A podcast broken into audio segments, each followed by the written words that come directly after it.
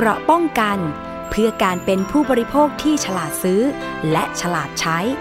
ในรายการ ภูมิคุ้มกัน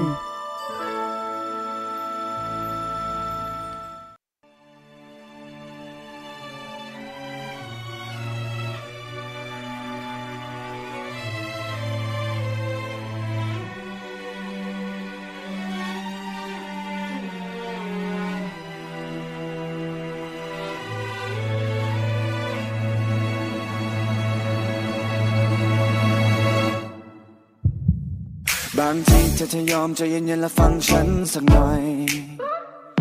บางวันที่ไม่เจอทำให้เธอต้องเงียบเหงาบ่อยๆ ไม่จริงไม่เลยยังไม่เคยจะไปหาใครๆที่อย่าไปคิดอะไร ก็อยากให้รู้เอาไว้ ก่อนนั้นเธอจะทำทำอะไรเธอใจถึงสปอร์ตอนนี้เธอจะทำทำอะไรฉันใจ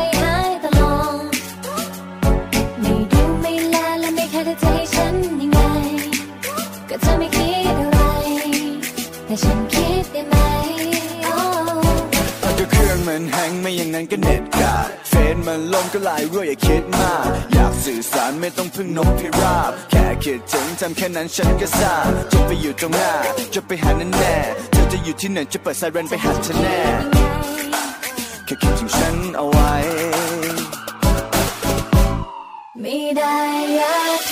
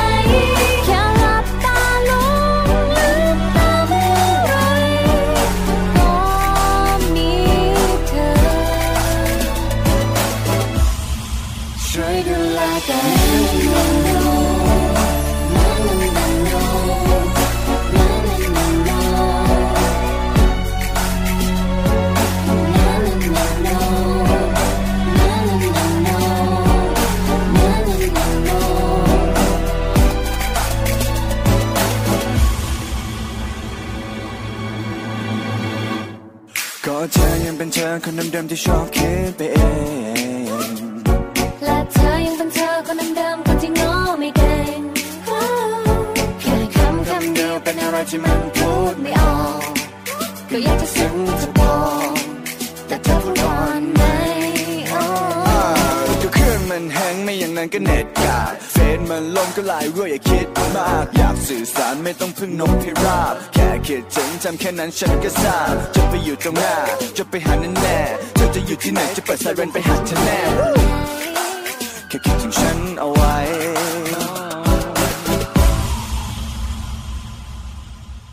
ไม่ได้อยาก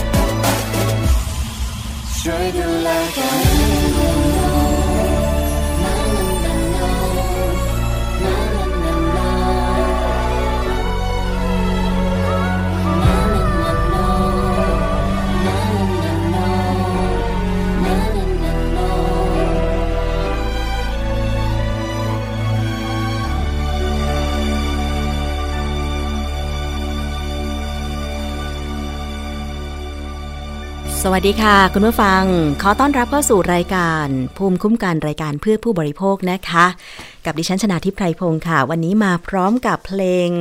วัยรุ่นนะคะที่รู้สึกว่าจะเป็นเพลงที่ถูกค้นหาในสื่อออนไลน์มากที่สุดของปีนี้เลยก็ว่าได้นะคะ ไม่แน่ใจเหมือนกันคือติดท็อป 10ละค่ะ เพลงนี้รักติดไซเรนนะคะ เป็นเพลงประกอบซีรีส์วัยรุ่นค่ะ แต่ว่ารู้สึกว่าจะเป็น มิติใหม่ของผู้ชมยุคใหม่ก็ได้นะคะ คือเมื่อก่อนเนี่ยเวลาจะดูละคร ดูซีรีส์ทางโทรทัศน์เนี่ยก็ต้องรอดูหน้าจอตามเวลาที่ละครเรื่องนั้นฉายใช่ไหมคะ แต่ว่าปัจจุบันนี้เนี่ยไม่ต้องแล้ว จะฉายกี่โมงก็ช่างวันไหนก็ช่าง แค่ค้นหาชื่อละครนะคะตอนที่อยากจะดู ก็สามารถที่จะดูได้ทุกที่ทุกเวลา เพราะว่าเราดูผ่านระบบออนไลน์ใช่ไหมคะ แล้วเพลง ประกอบละครหรือซีรีส์ต่างๆ เนี่ย ถ้าเรื่องไหนดังและถูกพูดถึงในสื่อสังคมออนไลน์มากๆเนี่ยนะคะ เพลงก็มักจะดังตามไปด้วย นี่เป็นโอกาสของผู้บริโภคในยุคใหม่ที่สามารถติดตามนะคะ ข่าวสารและความบันเทิงได้ตลอดเวลา แต่มันก็ไม่ใช่ว่าจะมีแต่ประโยชน์อย่างเดียวนะคะ บางทีสื่อออนไลน์ อินเทอร์เน็ตมันก็เป็นดาบสองคมนะคะ เพราะว่าถ้าเราใช้กระจายข้อมูลข่าวสารที่ไม่เป็นประโยชน์ไปละเมิดสิทธิ์คนอื่นนะคะ ก็อาจจะทำให้เกิดผลเสียหายตามมาได้ อย่างเช่น ข่าวโกหก fake news นะคะ อย่างเมื่อปลายสัปดาห์ที่แล้วอะค่ะ มันมีข่าวเกี่ยวกับผ้าอนามัยใช่ไหมคะ คือก่อนหน้านี้มันมีการพูดต่อกันสื่อสังคมออนไลน์บอกว่าผ้าอนามัยเนี่ยเป็นสินค้าฟุ่มเฟือย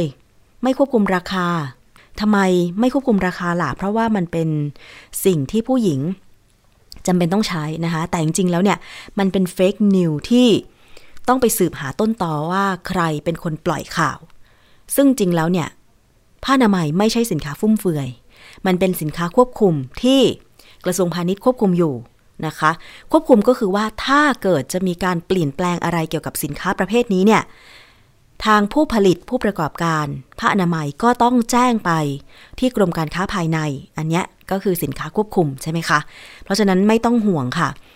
แล้วก็ยังมีการรณรงค์ต่อเนื่องมานะคะ นอกจากผ้าอนามัยเป็นสินค้าควบคุมที่จะต้องไม่ให้ราคาสูงเกินไปแล้วเนี่ย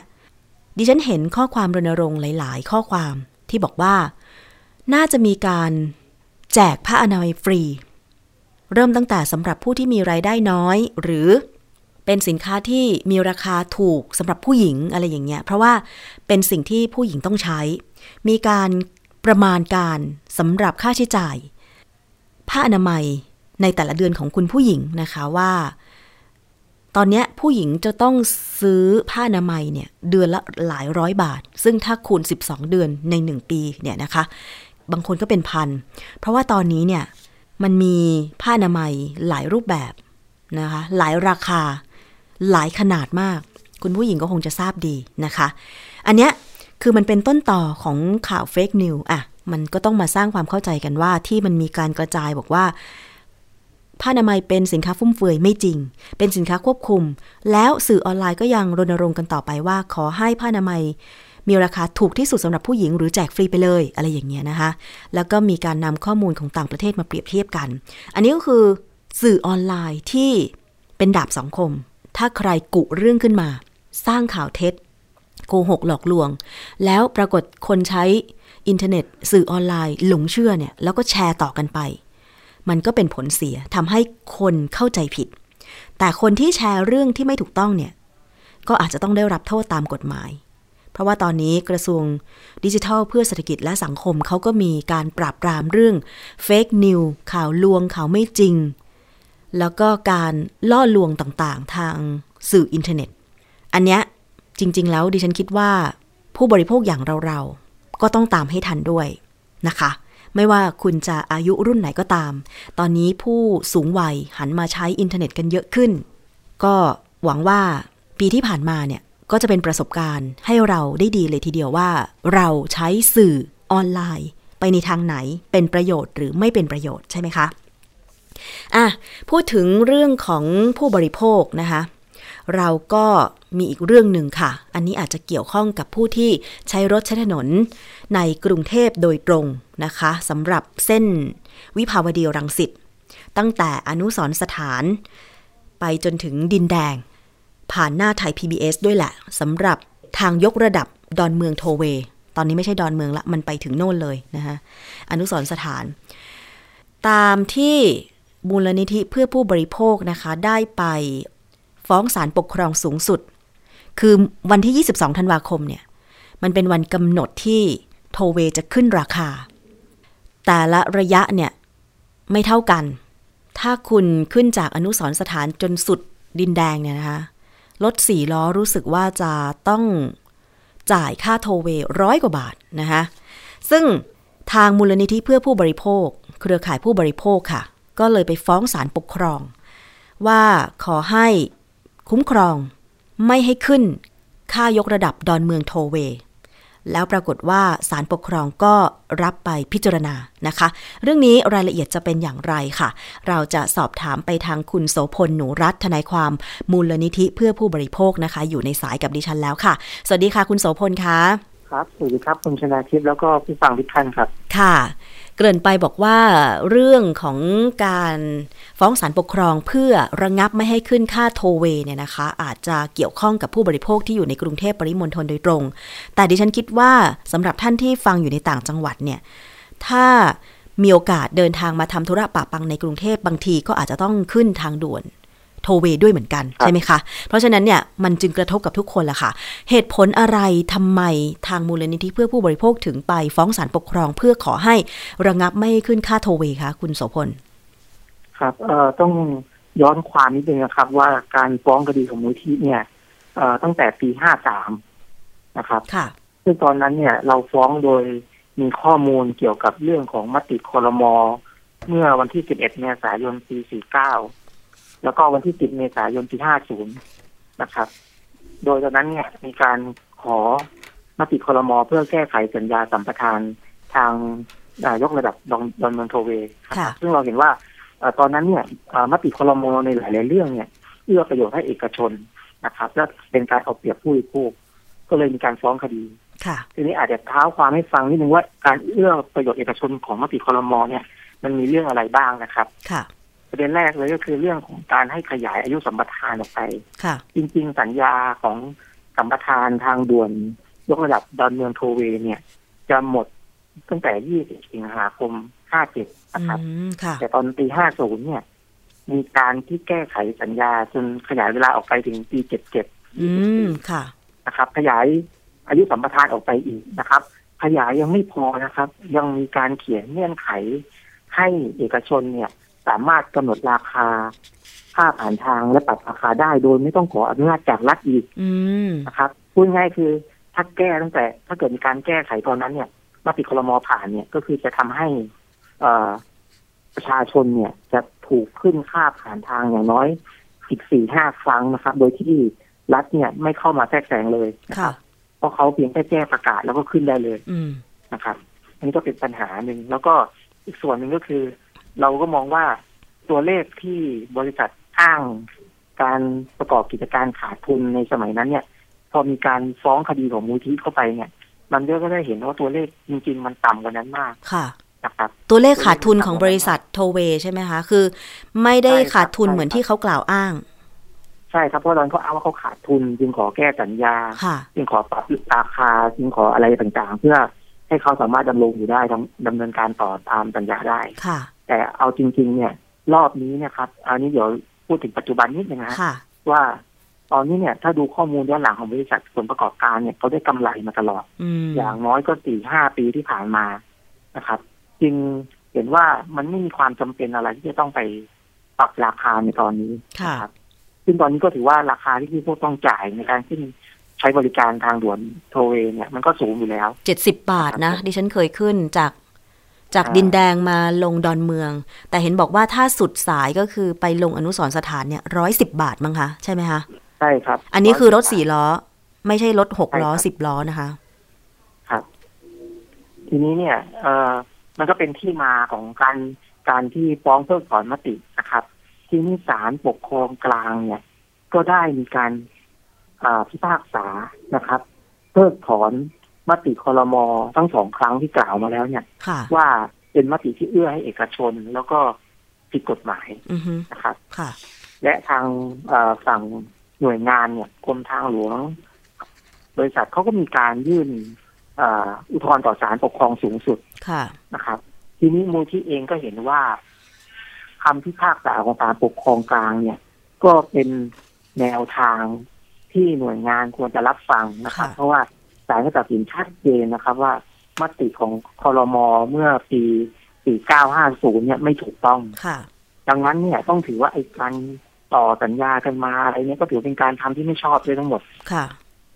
รวมถึงการเรื่องปรับราคาด้วยอืนะครับม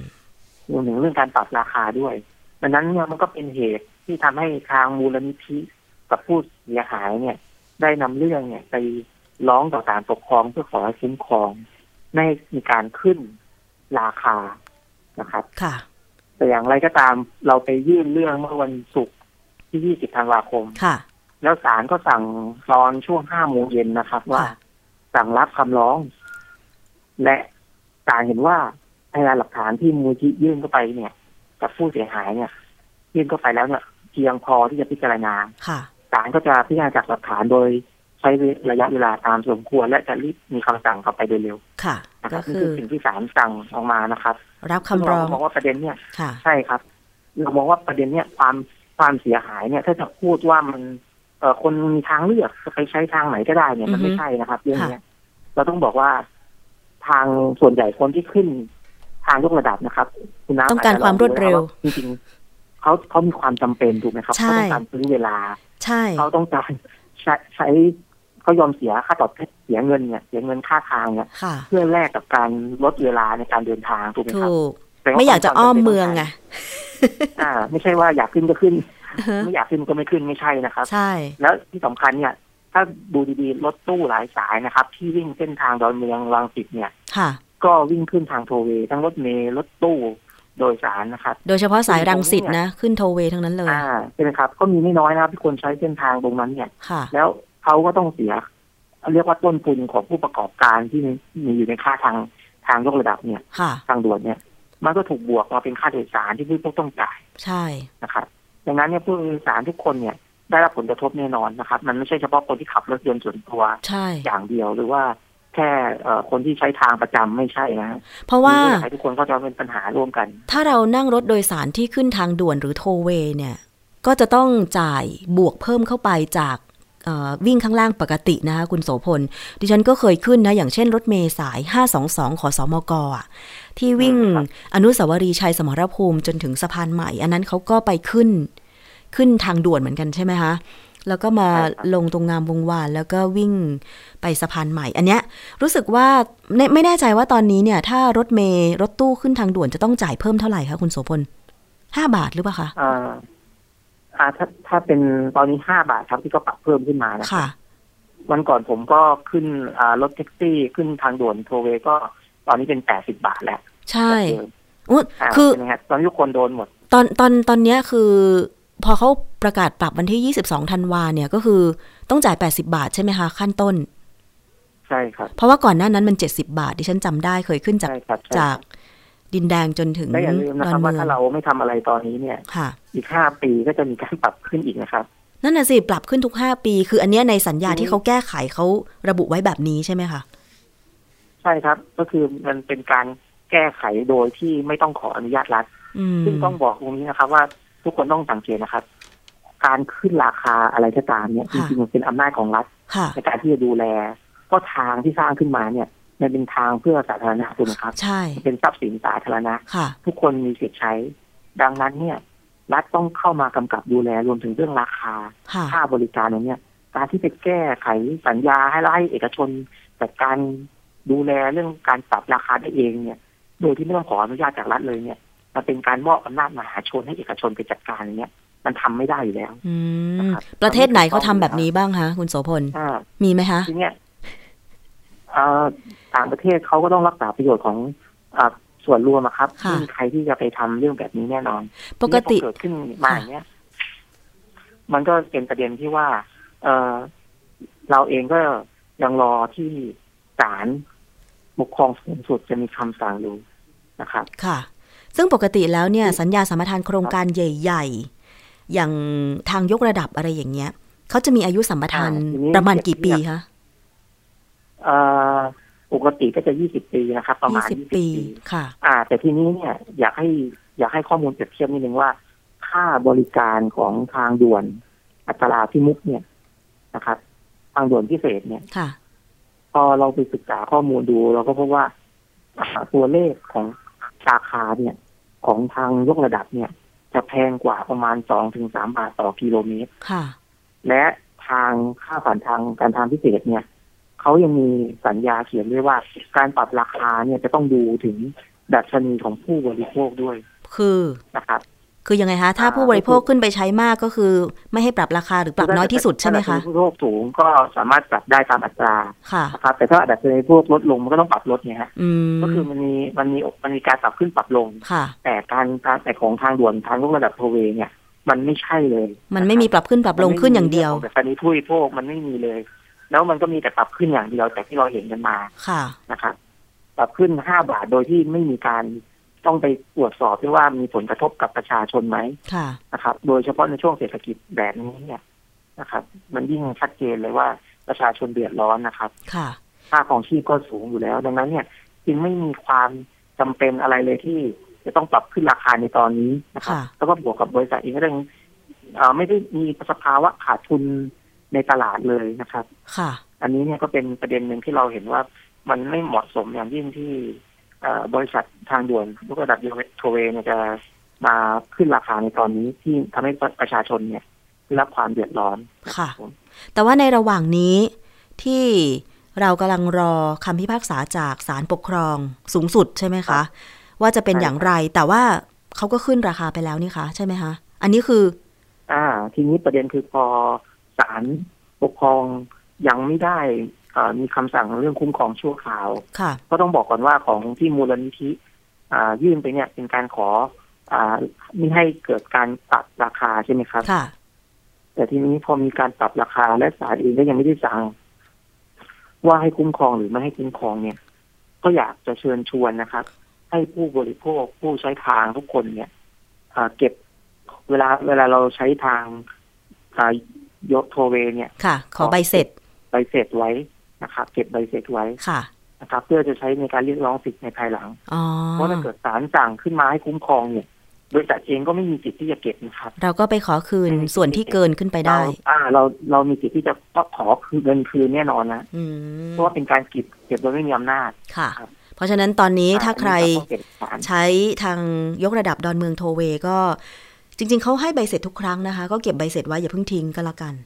อ่า แต่บางคนไม่ขออ๋อบางคนไม่ขอเราก็ไม่รู้ว่าเขาเขาเก็บหรือเปล่าด้วยบางอืทีนะคมรับโทเวรู้สึกจะอ่าให้ใบเสร็จทุกครั้งค่ะ แต่ว่าทางด่วนอ่าอื่น ๆ ทางสายเก้าสายเจ็ดเนี่ย ถ้าไม่ขอก็ไม่ให้ เอ๊ะ ให้หรือเปล่า เออเมื่อวานให้นะดิฉันก็ใช้ อันนี้อันนี้เราต้องตรวจสอบนะครับตรค่ะวจสอบแต่ว่าปกติเวลาผม ผมไปเนี่ยผมจะแจ้งทุกครั้งว่าขอใบเสร็จอ่าใช่ใช่ครับดิฉันก็เป็นเพราะเราต้องต้องเป็นสิทธิ์ของเราเนาะเราควรจะมีหลักฐานค่ะในการจ่ายเนี่ยเก็บไว้นะครับค่ะว่าเราอย่างน้อยมึงก็ยืนยันได้ว่าเราขึ้นวันไหน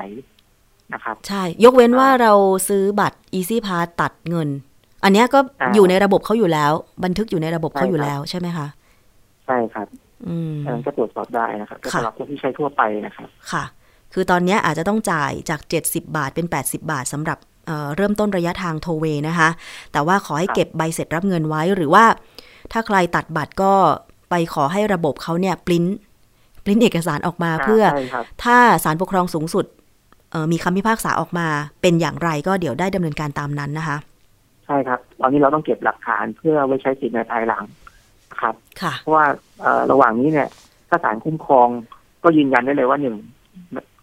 สิ่งที่บริษัททำมาเนี่ยบริษัทก็จะต้องหยุดค่ะ นะครับห้ามห้ามขึ้นราคาก็ต้อง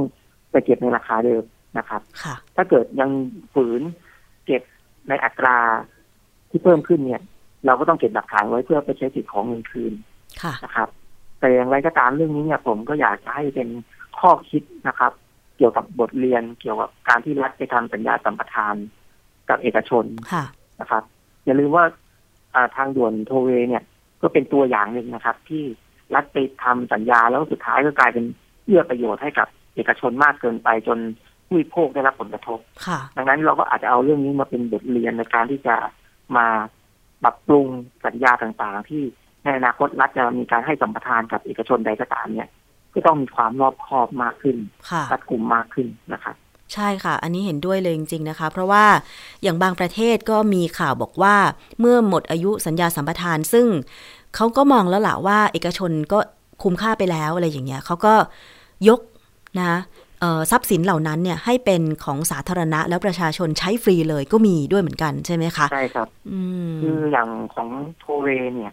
ถ้าว่ากันตามจริงถ้าเกิดไม่ไม่ได้มีการแก้สัญญา ตามมติคอรมอที่อ่าเพิกถอนเนี่ยครับค่ะผลก็คือว่าตั้งแต่ปีห้าเจ็ดเนี่ย หมดสัมปทานอืมเราทุกคนเนี่ย สามารถใช้ฟรี ควรจะได้ใช้ฟรีอ่าตั้งแต่ปีห้าเจ็ดมาแล้วนะครับค่ะนี่เราต้องยังต้องเสียเงินต่อมาจนกระทั่งถูกเขาปรับราคาค่ะในปีหกสองเนี่ย ก็ผลมาจากการแก้ไขสัญญาของรัฐ ที่เอื้อประโยชน์ให้เอกชนเนี่ยแหละครับค่ะไม่งั้นตั้งแต่ปีห้าเจ็ดเนี่ยเราทุกคนคงไม่มีปัญหาในการใช้ทางโทเวแน่นอนก็ใช้ฟรีอยู่แล้วว่าต้นทางที่รัฐ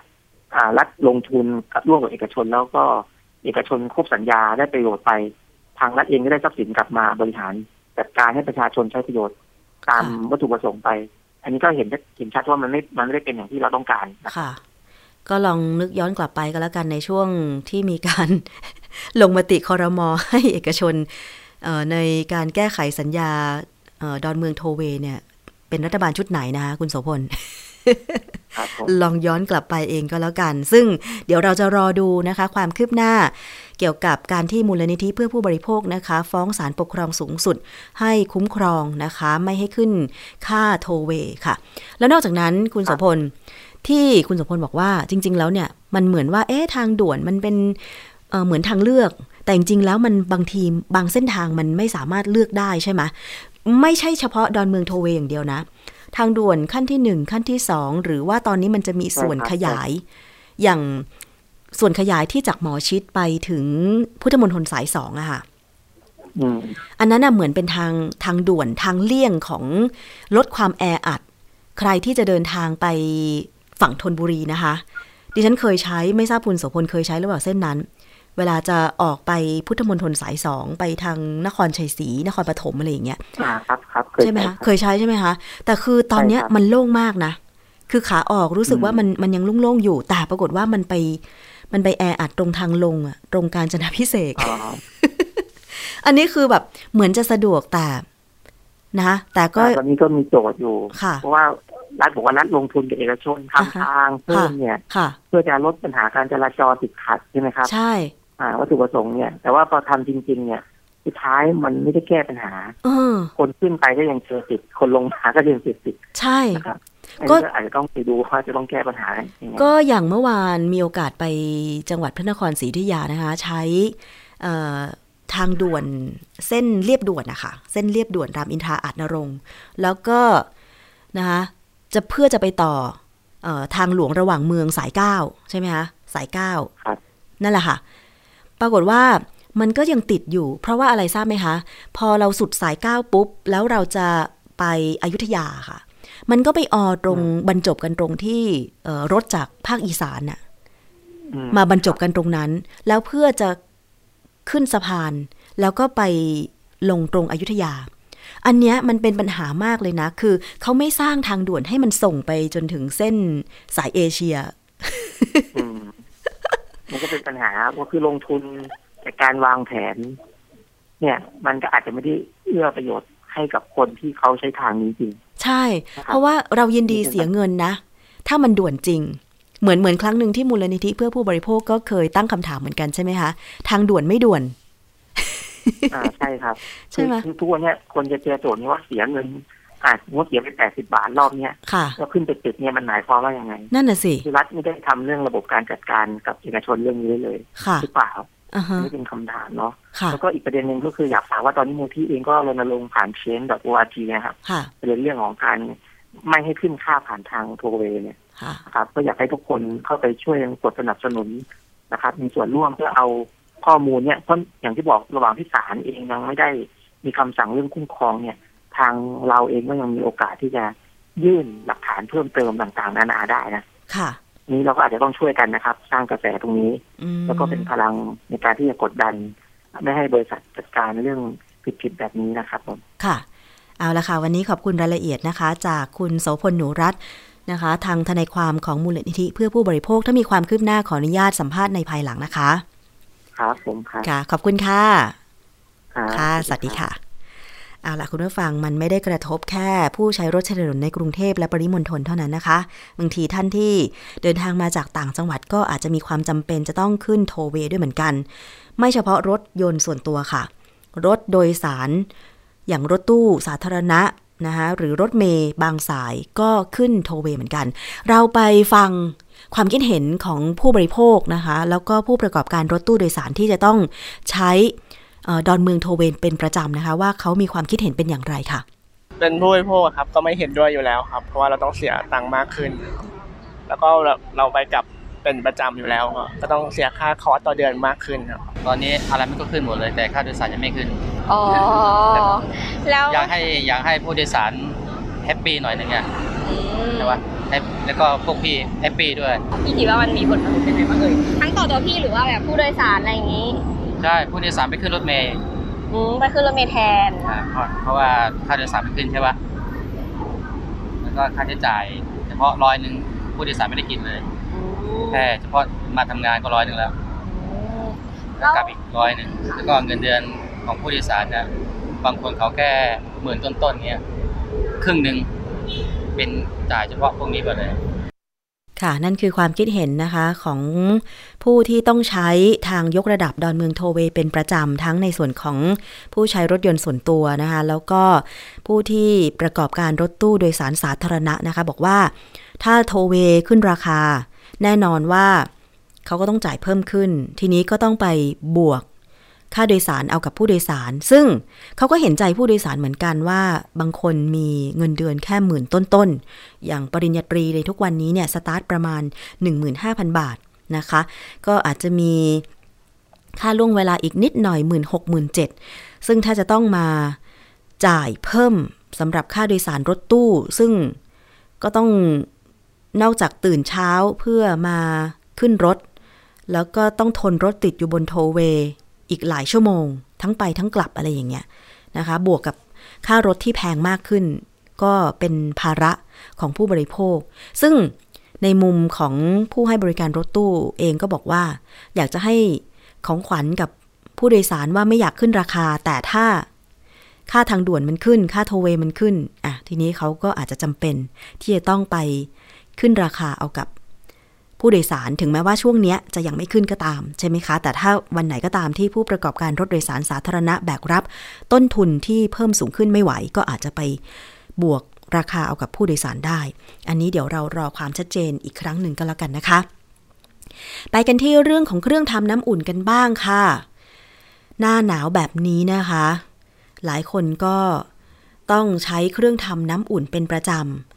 นะคะ เวลาไปพักตามรีสอร์ทโรงแรมไหนก็ตาม สิ่งหนึ่งที่เป็นข้อพิจารณาว่าจะเลือกพักหรือไม่ก็คือ มีเครื่องทำน้ำอุ่นหรือไม่ คุณผู้ฟัง โดยเฉพาะถ้าเกิดไปพักตามรีสอร์ทใน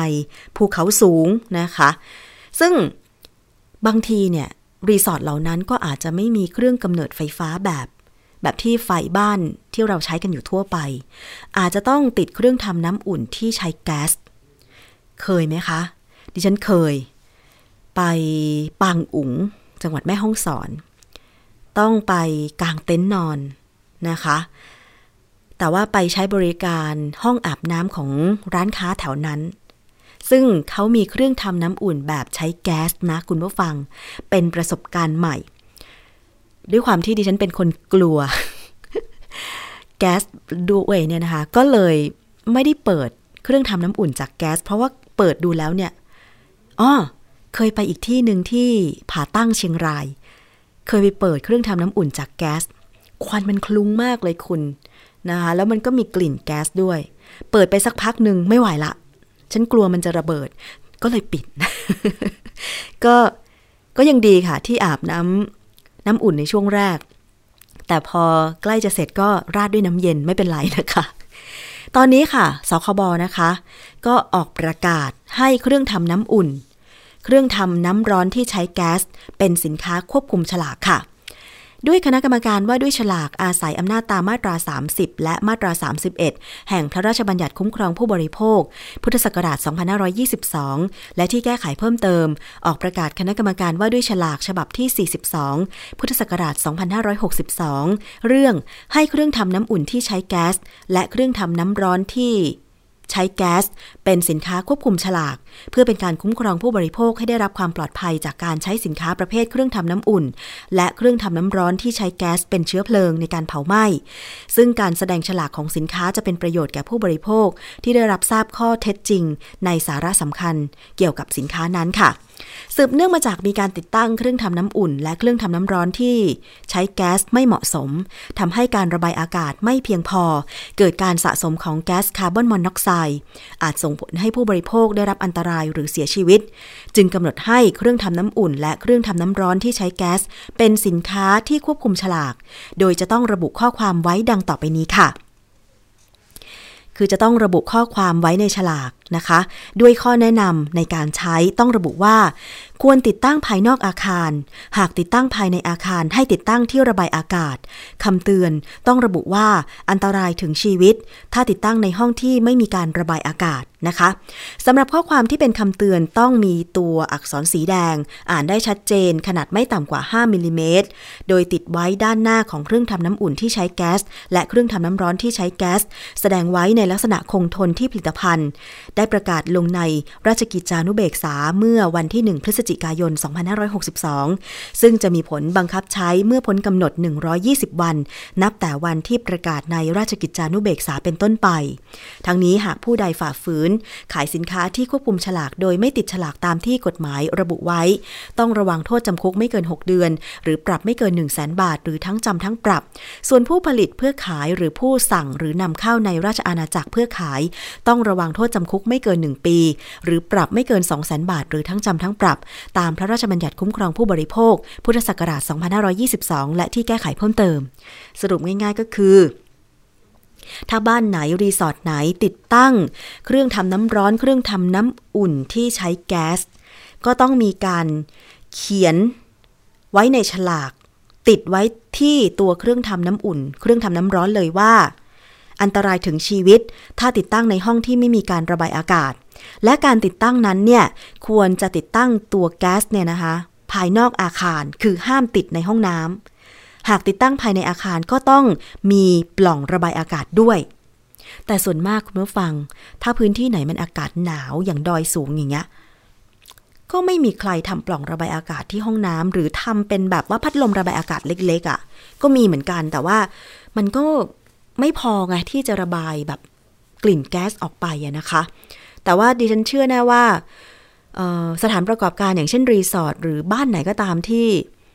อาจจะไม่สะดวกในการติดตั้งเครื่องทำน้ำอุ่นแบบใช้ไฟฟ้า เพราะว่าไม่มีกระแสไฟฟ้าจากการไฟฟ้าไปถึงเนี่ยก็อาจจะเป็นทางเลือก แต่ว่าก็ระมัดระวังในการใช้ด้วยก็แล้วกันสำหรับผู้บริโภคที่แบบไปเจอรีสอร์ทไหนที่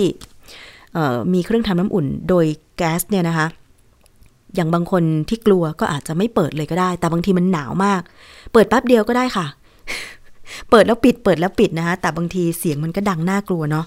อะ ผู้ประกอบการดูแลหน่อยก็แล้วกันนะคะ คุณผู้ฟัง เครื่องทำน้ำอุ่น บางคนก็ชอบนะ บางคนก็ไม่ชอบ เพราะเอ่อน้ำอุ่นหรือน้ำร้อนในเวลาอาบไปผิวมันจะแห้ง อย่างดิฉันเนี่ยถ้าไม่จำเป็นก็ไม่ค่อยอาบน้ำอุ่น เท่าไหร่นะคะเพราะเป็นคนผิวแห้งอยู่แล้วนะคะอยู่ในห้องแอร์ตลอดเวลาอย่างห้องส่งของออวิทยุไทย PBS เนี่ยนะคะ อุณหภูมิ โอ้โห ตอนนี้เท่าไหร่ล่ะ 23 องศา มันก็เย็นอยู่ละ ผิวก็แห้งนะคะ ซึ่งถ้ามีโอกาสออกไปข้างนอกได้ก็ก็รู้สึกดี แต่ถ้าร้อนมากเกินไป เหงื่อออก ตามใบหน้าหรือผิวอย่างเงี้ย มันก็แสบๆ คันๆ เพราะเป็นภูมิแพ้อะไม่ดีทั้งทั้ง หลาย ๆ อย่างถ้ามันเกินไปอะหนาวไปก็ไม่ดี ร้อนไปก็ไม่ดีเนาะชีวิตคนเรานะคะอะคุณผู้ฟังคิดเห็นเป็นอย่างไร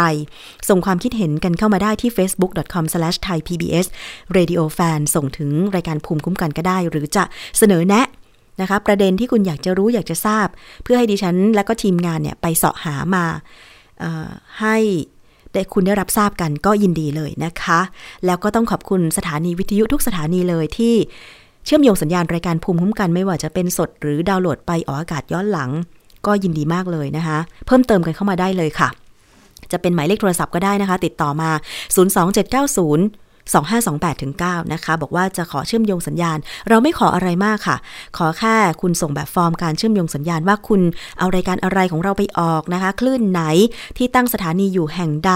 ครอบคลุมรัศมีการออกอากาศเท่าไหร่นะคะ ในพื้นที่เท่าไหร่ก็เท่านี้เองนะคะ เพราะว่าไทย PBS Radio ก็เป็นสื่อสาธารณะ อยากจะกระจายข้อมูลที่เป็นประโยชน์ให้ประชาชนได้รับฟังกันอย่างทั่วถึงนะคะ ยินดีมาก ๆ เลยที่จะเชื่อมโยงสัญญาณกันค่ะ เอาเป็นว่าช่วงนี้ ไปติดตามช่วงที่ 2 ของรายการภูมิคุ้มกันกันเลยดีกว่า คิดก่อนเชื่อกับดรแก้วกังสดานอภัย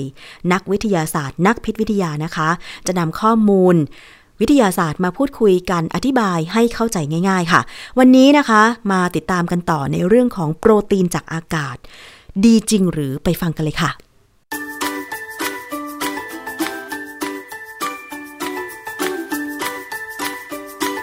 ช่วงคิดก่อนเชื่อ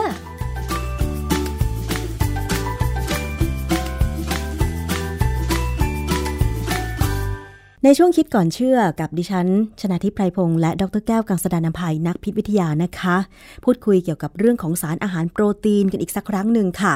เคยพูดกันไปแล้วนะคะว่าโปรตีนนั้นได้มาจากอากาศจริงหรือ อยากจะให้อาจารย์แก้วนะคะ อธิบายเรื่องนี้อีกครั้งแล้ว ถ้าโปรตีนได้จากอากาศจริง แล้วมันดีจริงหรือเปล่า อาจารย์แก้วคะครับคือเราเคยคุยกันว่ามีนักวิทยาศาสตร์ หลายกลุ่มนะไม่ใช่กลุ่มเดียว ที่เขาพยายามดึงเอาคาร์บอนไดออกไซด์ในอากาศเนี่ยมาผลิตเป็นโปรตีน คนจะงงว่า เอ๊ะ มันจะผลิตได้ไงค่ะจริงๆแล้ววิธีการเนี่ย มันไม่ได้ประหลาดมากนักนะมันมีเขาเข้ารางมาก่อนแล้วว่าน่าจะทำได้ ตั้งแต่ทศวรรษที่ 60 1960 เนี่ยตาซ่าเขาพยายามทดลองนะฮะคือเขาใช้แบคทีเรียชนิดหนึ่ง มันเป็นกลุ่มหนึ่งเลยนะจริงๆมันเป็นกลุ่มมีหลายชนิด ซึ่งสามารถเปลี่ยนคาร์บอนไดออกไซด์เนี่ย ให้กลายไปเป็นเอ่อโปรตีนในตัวของมัน ในตัวในเซลล์ของแบคทีเรียนะฮะแต่อันนี้ที่น่าสนใจคือแบคทีเรียกลุ่มเนี้ยจริง ๆ แล้วมันก็อยู่ในทางเดินอาหารของเรานั่นเองแหละค่ะนะฮะแบคทีเรียตัวนี้สามารถจะสร้างก๊าซมีเทน หรือเมทเทนเนี่ยนะในทางเดินอาหารของเรา ในทางเดินอาหารของวัวควายแพะแกะอะไรพวกเนี้ย เรารู้ว่าวัวควายแพะแกะเนี่ยเป็นสัตว์เคี้ยวเอื้อง เพราะฉะนั้นเวลามันกินหญ้าเข้าไปเนี่ย มันจะต้องรอให้มีแบคทีเรียมาย่อยหญ้าก่อนหนึ่งระดับหนึ่งครั้ง แล้วจึงอาจจะต้องสำรอกออกมาเล็กยืนเข้าไปใหม่ เพื่อเอาไปย่อยต่อให้เป็นสารอาหารที่มีประโยชน์กับเขาค่ะทีนี้ไอ้กระบวนการที่ทำให้หญ้าของวัวควายเนี่ย มันกลายเป็นประโยชน์ได้เนี่ย มันมีแบคทีเรียซึ่งสามารถ เปลี่ยนนู่นเปลี่ยนนี่เสร็จแล้วมันก็สร้างก๊าซมีเทนออกมาด้วยค่ะ เพราะฉะนั้นเนี่ย เวลาเขาบอกว่าโลกร้อน เพราะปศุสัตว์ซึ่งเป็นเรื่องจริงค่ะเขาบอกว่าคาร์บอนไดออกไซด์ที่ออกไปในอากาศเนี่ย ส่วนใหญ่หลายหลายส่วนเลยล่ะ มาจากวัวควายมาจากปศุสัตว์ที่ผลิตอาหารตรงนี้อืมดังนั้น ถ้ากระบวนการผลิตเนื้อสัตว์ หรือโปรตีนจากคาร์บอนไดออกไซด์ในอากาศได้เนี่ย จะเป็นการลดโลกร้อนด้วยค่ะ แล้วเมื่อกี้ผมบอกว่า ไอ้แบคทีเรียกลุ่มเนี้ย มันก็อยู่ในทางเดินอาหารของเราในลำไส้ใหญ่ของเราเนี่ย เพียงแต่ว่า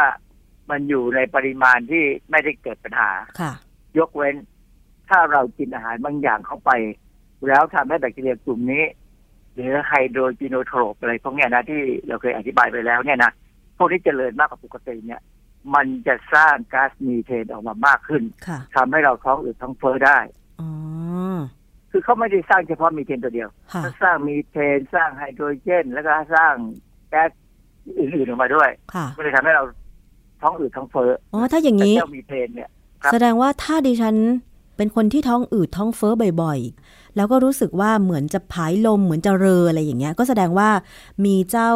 พวกสารพวกเนี้ยอยู่ในร่างกายเยอะเหรอคะอาจารย์ คือแบคทีเรียพวกนี้มันเจริญมากขึ้นกว่าปกติค่ะ เป็นเพราะว่า อาหารที่เรากินเข้าไปอืมหรือเป็นเพราะว่าเรากินอาหารมากเกินไปจนมันย่อยไม่ทัน มันค่ะเคลื่อนลงไปลำไส้ใหญ่ค่ะแบคทีเรียมันก็เจริญกันใหญ่เลยคราวนี้อืมคราวนี้ใครเก่งกว่าก็จะครอบครองพื้นที่ในลำไส้ใหญ่เรา อย่าลืมนะ เรามีแบคทีเรียในลำไส้ใหญ่เนี่ยประมาณ 400 กว่าชนิดขึ้นไปค่ะแต่จะมีประมาณสิบยี่สิบชนิดเองที่เป็นตัวหลักนะแต่ไอ้ตัวหลักเนี่ยบางครั้งมันก็เจ๊งเพราะไอ้ตัวรองมันขึ้นมามากกว่าค่ะ นะอันนี้มันขึ้นขึ้นกับการกินอาหารแล้วคราวนี้เจ้าเรื่องของแอร์โปรตีนที่ได้จากแบคทีเรียเนี่ยเอ่อในหลักการเนี่ยคือแบคทีเรียนี้เอ่อต้องใช้ไฮโดรเจนซึ่งอาจจะต้องมีการเติมลงไปในวิธีการเลี้ยงเนี่ยนะแล้วก็ดูดเอาคาร์บอนไดออกไซด์จากอากาศ เอามากรองให้ได้คาร์บอนไดออกไซด์ที่บริสุทธิ์พอ แล้วก็เติมลงไปในที่เลี้ยงนะเลี้ยง แล้วก็ปล่อยให้มัน เข้าใช้คำว่า ferment เปลี่ยนแปลงแบคทีเรียเนี้ให้เพิ่มขึ้นให้มากค่ะๆจากนั้นเอ่อคนที่ผลิตเนี่ยเขาก็จะเอาเซลล์แบคทีเรียเนี่ยมาสกัดเอาโปรตีน เอาไขมันเอาคาร์โบไฮเดรตอะไรก็ตามเนี่ยเอามาใช้เป็นประโยชน์กับมนุษย์ ซึ่งกระบวนการไม่ใช่ง่าย และกระบวนการเนี้ต้องมีการควบคุมสิ่งแวดล้อมควบคุมอ่าความสะอาดเป็นพิเศษอืมเพราะว่าแบคทีเรียพวกนี้มันดูดสารพิษเก่งค่ะนะเพราะฉะนั้นจะต้อง ใช้ทุกอย่างเนี่ย บริสุทธิ์ผมถึงบอกว่าเออบริษัทแอร์โปรตีนของที่เขาพยายามจะโฆษณาหาเงินมาทำหรือว่าทำแล้วอยู่เนี่ยนะเขาไม่เคยพูดถึงเรื่องการประเมินว่ามันคุ้มค่าหรือไม่ในปัจจุบันนะที่ว่าจะเอามาแทนการผลิตโปรตีนด้วยปศุสัตว์ใช่ค่ะอาจารย์ เพราะว่ากำลังนึกว่าถ้าจะต้องสกัดเอาโปรตีนจากแบคทีเรียพวกนี้เนี่ย มันจะต้องมีจำนวนแบคทีเรียมากขนาดไหนถึงจะสกัด เอาโปรตีนออกมาแล้วมันคุ้มค่ากับการลงทุนอาจารย์อ๋อเขาเขาทำได้ทำเป็นตันๆเลยก็ได้เหรอถ้าคะสมมติว่ามีมีอาหารเลี้ยงแบคทีเรียมากพอ คือคือมีกระบวนกระบวนการที่ มันต้องเป็นเป็นแทงค์เป็นเอ่อเขาเรียกว่าเ e อร์เมนเตอร์ค่ะซึ่งดูดคาร์บอนไดออกไซด์จากอากาศมาฟรีๆก็จริงนะ แต่ต้องกรองมันแล้วอ๋อแล้วก็ต้องเติมสารอาหารบางอย่างลงไปค่ะนะคือกระบวนการเนี้ยคุ้มแน่ถ้าไปอยู่ในอวกาศอืมเพราะว่ามันเป็นการผลิต ในขณะนั้นแล้วก็กินกันแล้วก็มนุษย์ก็ปล่อยออกมาเป็นคาร์บอนไดออกไซด์ใหม่ก็เอาไปผลิตใหม่ มันคล้ายๆกับเป็นการรีไซเคิลแต่มันไม่ถึงกับเป็นการรีไซเคิลทั้งระบบจริงๆ เพราะมันมีบางส่วนที่ต้องเติมเข้าไปค่ะนะฮะเพราะฉะนั้นเอ่อเวลาเขาความจริงอย่างที่ผมบอกแล้วว่า บริษัท Air Protein เนี่ยเป็นบริษัทของอเมริกัน แต่จริง ๆ แล้วมันมีบริษัทสตาร์ทอัพของฟินแลนด์ ออกออกข่าวมาก่อนล่วงหน้าสักประมาณสามสี่เดือนเนี่ยค่ะนะของปีนี้เองเนี่ยเขาบอกว่าเขากำลังสร้างโปรตีนจากอากาศเหมือนกันชื่อ Solein คือบริษัทนี้ชื่อ Solar Foods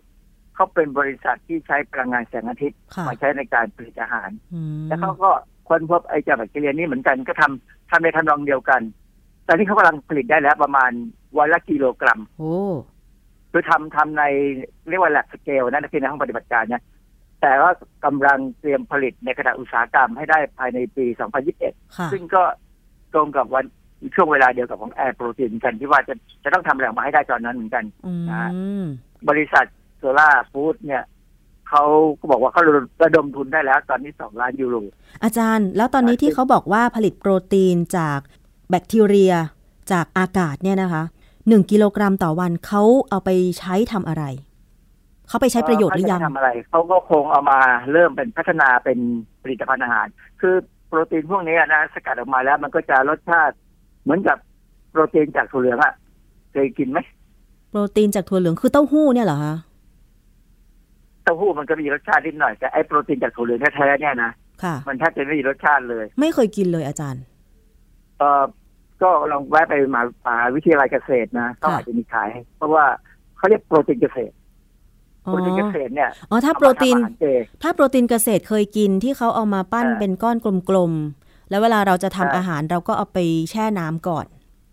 แต่นะต้องต้องปรุงนู่นปรุงนี่อาจจะต้องเติมนะอาจจะต้องเติมนู่นเติมนี่เข้าไปให้มันมีรสชาติอ๋อทีนี้ผมจะออกไปอีกนิดหนึ่งไอ้รสชาติที่ใส่ลงไป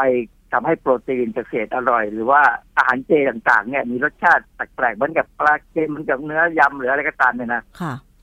สิ่งที่เติมลงไปเนี่ยเป็นสารเคมีที่เขาผลิตขึ้นมาฟังแล้วไม่น่าเชื่อค่ะเช่น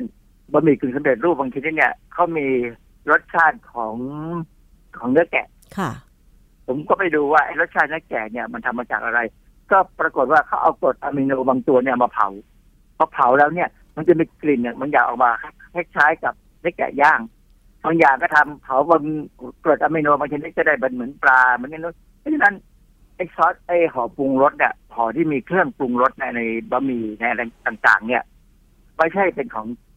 ไม่ใช่เป็นของจริงนะค่ะส่วนใหญ่จะเป็นของที่สังเคราะห์เคราะห์ขึ้นมาจากกรดอะมิโนบ้างหรือสารเคมีตัวอื่นอ๋อบ้างอย่างเช่นบะหมี่กึ่งสำเร็จรูปรสเป็ดพะโล้อะไรอย่างเงี้ยคือเขาไม่ได้ต้มเป็ดพะโล้จริง ๆ แล้วเอามาสกัดเป็นผงใช่ไหมมันคะทำไม่ได้มันแพงมันแพงมากอ๋อมันจะใช้สารเคมีผลิตหรือว่าใช้ คือคือจริงๆเนี่ย นักวิทยาศาสตร์ใช้วิธีวิเคราะห์ว่า ถ้าทำเป็ดพะโล้แล้วในเป็ดพะโล้มีสารเคมีอะไรบ้างอ๋อที่ให้รสชาติแบบนั้นค่ะเขาก็ไปผลิตมาแทนนะมันมันลดต้นทุนได้เยอะอ๋อนะฮะทีนี้เดี๋ยวจะคุยด้วยว่าไอ้เจ้าแอร์โปรตีนเนี่ยความจริงมันเป็นแนวคิดที่ดีมากนะเพราะว่าถ้าเราสามารถดูดคาร์บอนไดออกไซด์มาผลิตเป็นโปรตีนได้เนี่ย เราก็จะใช้มีการใช้ทำปศุสัตว์น้อยลงใช่ไหมค่ะพอทำปศุสัตว์น้อยลง ก็มีพื้นที่ที่จะทำปลูกป่าค่ะได้มากขึ้นนะถ้าจะมีการปลูกปลูกป่านะ ที่สำคัญคือทำปศุสัตว์น้อยลง ก็ต้องการไอ้พวกธัญพืช พวกข้าวโพดพวกอะไรต่างๆ ที่จะไปเลี้ยงสัตว์ก็น้อยลง เพราะว่าเขาเพราะว่าส่วนใหญ่ของไอ้การผลิตธัญพืชต่างๆ เนี่ย เราเอาไปเลี้ยงสัตว์นะมนุษย์กินน้อย น้อยกว่าสัตว์นะสัตว์กินเยอะมากค่ะ แล้วการที่ ทำพวกธัญพืชต่าง ๆ เนี่ยทำให้เราต้องถางป่าทำลายป่า เราจะเห็นได้ว่าที่จังหวัดน่านเนี่ยภูเขานี่โล้นไปปลูกข้าวโพดเป็นแถวเลยค่ะนะซึ่งถ้าเราลดการใช้ไอ้การทำปศุสัตว์ได้เนี่ยนะเราก็จะมีโอกาสที่จะปลูกป่าให้มากขึ้น และป่าเนี่ยก็จะช่วยลดคาร์บอนไดออกไซด์ไปอีกทางหนึ่งอากาศก็จะดีขึ้น เพราะฉะนั้นเรื่องของแอร์โปรตีนเนี่ยจริงเป็นเรื่องที่น่าสนใจมากคนจะติดตามว่า ถ้ามันเป็นไปได้จริงเนี่ยเราก็อาจจะมีโลกที่ดีขึ้นกว่าที่เราคิดค่ะนะว่ามันจะแย่ลงไปเรื่อยๆนะค่ะแล้วแต่อันหนึงที่เป็นปัญหาอะไรคืคะอถ้ามีการทำแอร์โปรตีนขึ้นมาเนี่ย กระบวนการทั้งหมดเนี่ยผมใส่จะใช้หุ่นยนต์ คนก็จะตกงานเออคนตกงานเนี่ยเกษตรกรจะไม่มีที่ยืน แล้วมันจะต้องไปดีเหรออาจารย์ แล้วโปรตีนที่ได้จากเขต้องปลูทุเรียนชมพู่ไปปลูกอะไรแบบที่เวลาที่อยากทำเนี่ยไปปลูกอย่างอื่น แทนที่จะปลูกเออไปปลูกถั่วเหลืองอย่างอื่นอย่างนี้ใช่ไหมอาจารย์ใช่ใช่แทนที่จะปลูกถั่วเหลืองข้าวโพดหรือเลี้ยงวัวเลี้ยงเลี้ยงแกะเพื่อกินเนื้อแต่ว่าเราอาจจะเลี้ยงวัวเพื่อดื่มนมค่ะแกะเพื่อดื่มนมอะไรพวกเนี้ยค่ะมันก็จะก็จะดีขึ้นอะอือฮะง่ายขึ้นกว่าเดิมนะเพราะฉะนั้นเรื่องนี้เป็นเรื่องที่ผมว่านักวิทยาศาสตร์บ้านเราน่าจะเริ่มสนใจได้นะค่ะตัวเชื้อเนี่ยอย่างที่บอกแล้วว่ามันอยู่ในลำไส้เรา เพราะฉะนั้นไม่ยากเลยที่เราจะลอง แยกออกมา อาจารย์แล้วก็ลองทำดู แล้วบริษัทต่างชาติไม่ว่าจะเป็นสหรัฐอเมริกาหรือว่าฟินแลนด์เนี่ย ที่เขาคิดจะทำแอร์โปรตีนเนี่ยเขาไม่ได้จดสิทธิบัตรเหรอคะเออเขาจดสิทธิบัตรอยู่แล้ว แล้วไทยจะทำได้ยังไงอาจารย์แล้วก็ทำของเราก็เป็นสิทธิบัตรของเราอ๋อคือตัวเชื้อเนี่ย ผมเชื่อว่ามันไม่ใช่เชื้อธรรมดาค่ะผมเชื่อเชื่อว่าเชื้อนี้ต้องตัดแต่งพันธุกรรมบางอย่างอืม เพื่อให้มันมีอะไรที่พิเศษที่ทำให้ได้อะไรออกมาเป็นพิเศษนะค่ะทีนี้ประเด็นที่อาจจะเป็นปัญหาอีกอันหนึงก็คือว่าไอ้เจ้าโปรตีนที่ได้ออกมาเนี่ย มันจะผ่านการประเมินความปลอดภัยไหมอืมนั่นน่ะสิคะประเมินความปลอดภัยไหมหรือว่าจะใช้วิธีการว่าเว้ยมันก็เป็นโปรตีนจริงๆก็ไปเถอะเหมือนกับไอ้อาหาร GMO อะอาหาร GMO เนี่ยไม่ได้ผ่านการประเมินความปลอดภัยในสัตว์ทดลองนะมันมีกระบวนการพิเศษและขั้นตอนเอามาขายได้เลย แล้วพวกที่ทำ GMO ต่าง ๆเขาก็พยายามภูมิใจมากเขาบอกปลอดภัยปลอดภัยไม่เห็นมีอะไรที่จะมารับประกันความปลอดภัยนะค่ะเขาที่จะบอกว่าอาหาร GMO เนี่ยมันก็เหมือนกับอาหารที่ไม่ GMO อืมดูยังไงก็ไม่ต่างกันค่ะ แต่จริง ๆ แล้วเนี่ยพันธุกรรมมันต่างกันค่ะเพราะฉะนั้นอันนี้ก็เป็นอีกเรื่องหนึ่งนะเพราะฉะนั้นโดยสรุปแล้วเนี่ย เราก็หวังว่าอนาคตเนี่ย ถ้าแอร์โปรตีนหรือไอ้โปรตีนที่มาจากเป็นชื่ออะไรก็ตามเนี่ยมาจากอากาศที่มันทำได้จริงเนี่ยผมว่าอนาคตเราอาจจะดีขึ้นกว่าเดิมค่ะ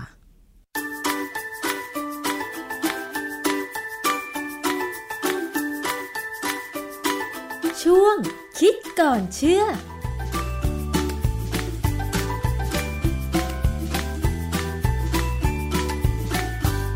และนั่นก็คือช่วงคิดก่อนเชื่อจากดรแก้วกังสดานอัมภัยนักพิษวิทยานะคะ วันนี้หมดเวลาแล้วนะคะ คงจะต้องลากันไปก่อน ดิฉันชนะทิพไพรพงศ์สวัสดีค่ะ เกราะป้องกัน เพื่อการเป็นผู้บริโภคที่ฉลาดซื้อ และฉลาดใช้ ในรายการ ภูมิคุ้มกัน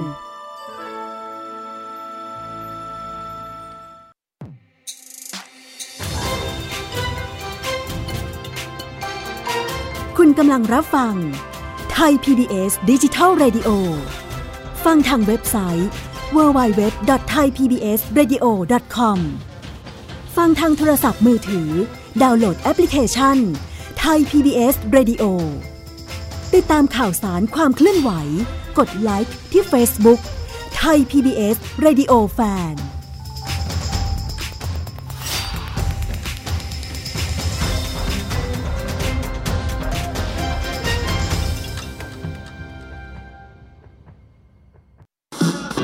Thai PBS Digital Radio Infotainment for All